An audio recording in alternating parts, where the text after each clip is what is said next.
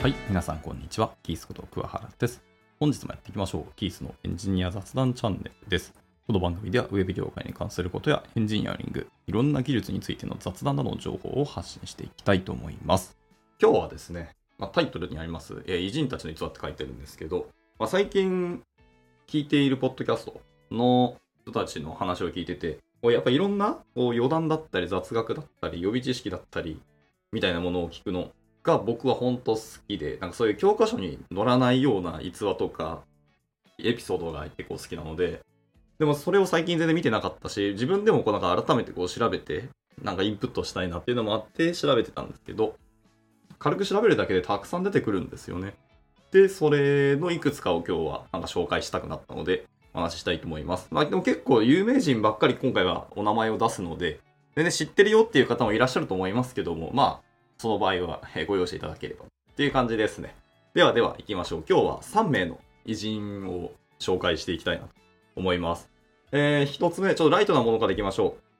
う。えー、まずは、エジソンですね。正式名称なんだっけ？トーマス・エジソン。はい。えー、まあ、エジソンの逸話っていうのはたくさんあるし、まあ、彼はいわゆる発明王というあだ名がある通り、もうとにかくいろんなものをまずやってみて、作ってみてっていう実験をする方ですね。その意味では我々エンジニアの理想の人ってみたいな感じはしますけど。はい。で、そのエジソンの逸話の中の一つ、アシスタントですね。彼もやっぱりアシスタントが欲しくて、採用もやってたらしいです。まあ、それは彼自身が一人でやってたんですけど、その結構面接の方法が面白くてですね。ね、まあでもその方法で、まあ、人の本質っていうのを見抜いていたというふうに、まあ、書かれている記事もあるんですけど、本当に見抜いたかどうかは別として、一旦彼の中の外せないポイントっていうところでふるいにかけてたらしいですね。で、その一つ目の、え面接方法っていうやつですけど、まあ、応募してきた方にスープをとりあえず味わわせるんですね。で、そのスープの味を確かめさせるんですけど、飲む前に塩コショウをかけるかどうか、加えるかどうかっていうのが彼の中の基準だったらしいですね。確認することもなくすぐに加えてる人っていうのはアウトで、そういわゆる決めてかかるってことですね。物事を証拠もなしにとか確認もせずに決めて、まず塩コショウをかけちゃうという人には、本質的にエジソンの求める人物像に合わないという風な烙印を押してたらしいですね。スープって基本的には塩コショウかかってるものが多いと思います。まあ、胡椒をかけるかはそのスープ次第ではありますけど、まあ、彼の中で自分が好みな味として塩コショウをかけたい人がいらっしゃるでしょうけど、どれぐらいの塩味なのかとか、胡椒もどれぐらいかかってるのかっていうのを確認せずにすぐかける人、加える人っていうのはもう NG だというので、こういう面接法をしてたって感じですね。なかなか、これはこれで面白いし、柔軟な発想だなと思いました。はい。えーこれが一つ目、エジソンの逸話のお話でした。で、二人目ですね。二人目は、モーツァルトのお話です。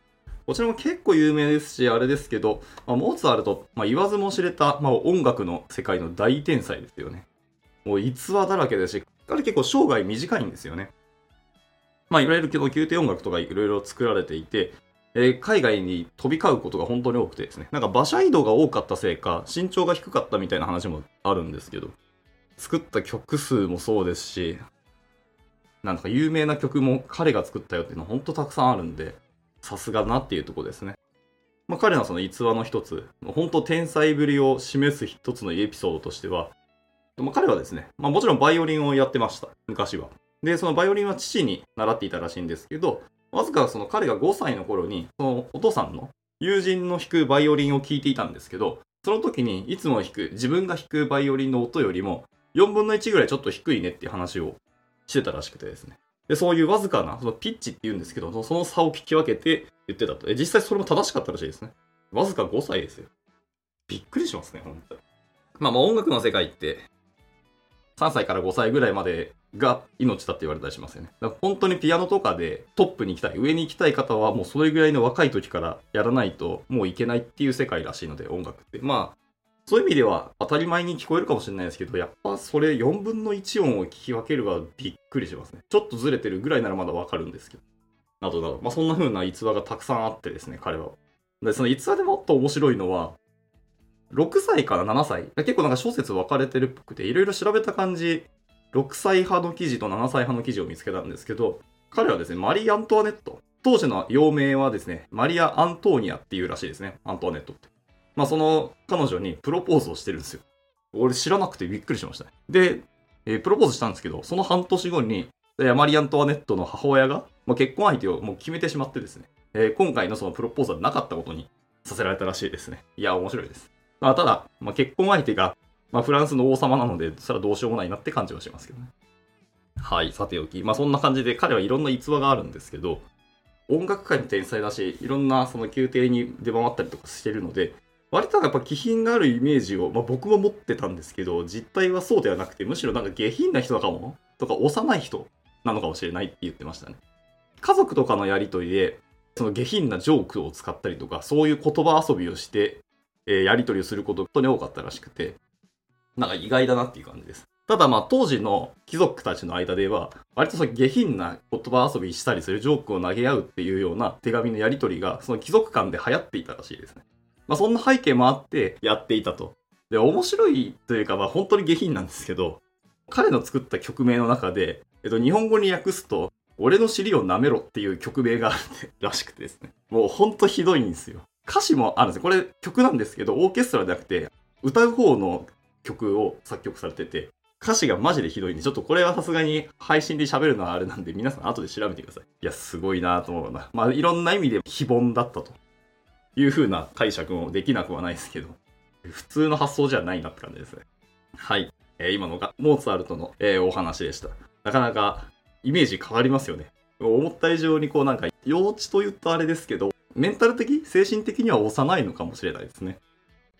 はい。ではラスト、3人目、ナポレオンですね。またちょっとフランスの方ですけど。はい、ナポレオンですけど、ナポレオンのウサギ狩りのお話です。これも僕もなんか昨日の夜知ったんですけど、1807年の7月だったかな？えーフランス帝国と,、えーとロシア帝国がまあ昔戦争してましたと。で、その戦争終結の平和条約をサインした後のお話なんですけど、まあ、そのサインをして、まあ、それをやっぱり祝う会っていうので、まあ、昼食会ですね。お食事会をやってたんですね。で、その食事会の余興として、うさぎ狩りを企画してたらしいです。で、その縁も竹縄な時ですね、に1000匹の空腹のうさぎをですね、会場のお庭にバーッと放つんですね。で、そのうさぎを、うさぎ狩りなので、ナポレオンと、まあ、何名かの仲間たちが、えーライフルを持って、えー待っていて、まあ、それを撃つというような余興をしようとしたらしいですね。まあなんか、いいか悪いかは割れたし、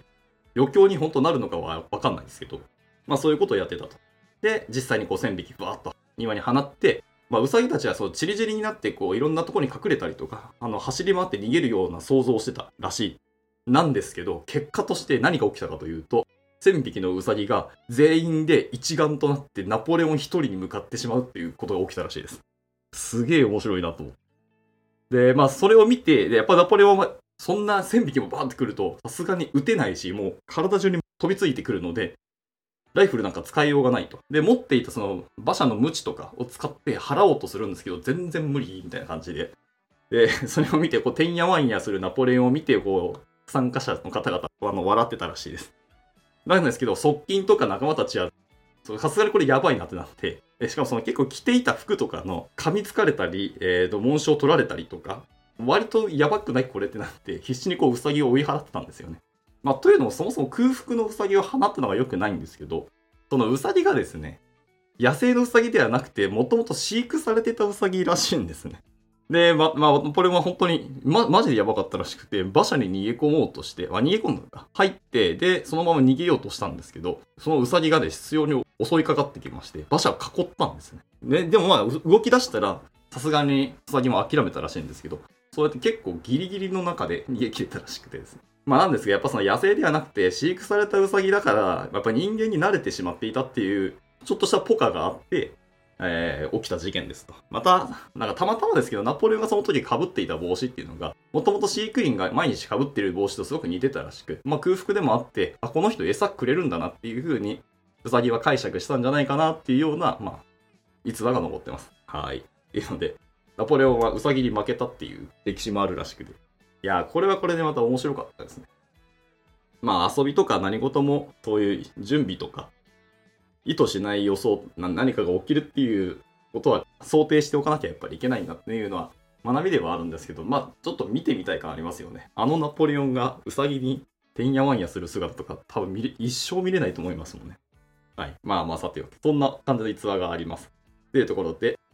はい。まあ今日は3名の方の逸話をお話ししましたが、まあこれ以外もですね、調べれば調べると本当にたくさん出てきて、いや、やっぱ雑学って面白いけど、そういう教科書に載らないような逸話とかエピソード、面白すぎて仕方ないんで、これはまた僕のちょっと熱が上がってきたので、調べつつ、また興味あったりとか、えー要所要所で面白いものが見つかって紹介したいものが出たら、どっかでお話ししようかなと思ってます。はい。今回はこんなところで終わっていきたいと思います。いつも聞いてくださり本当にありがとうございます。ではまた次回の収録でお会いしましょう。バイバイ。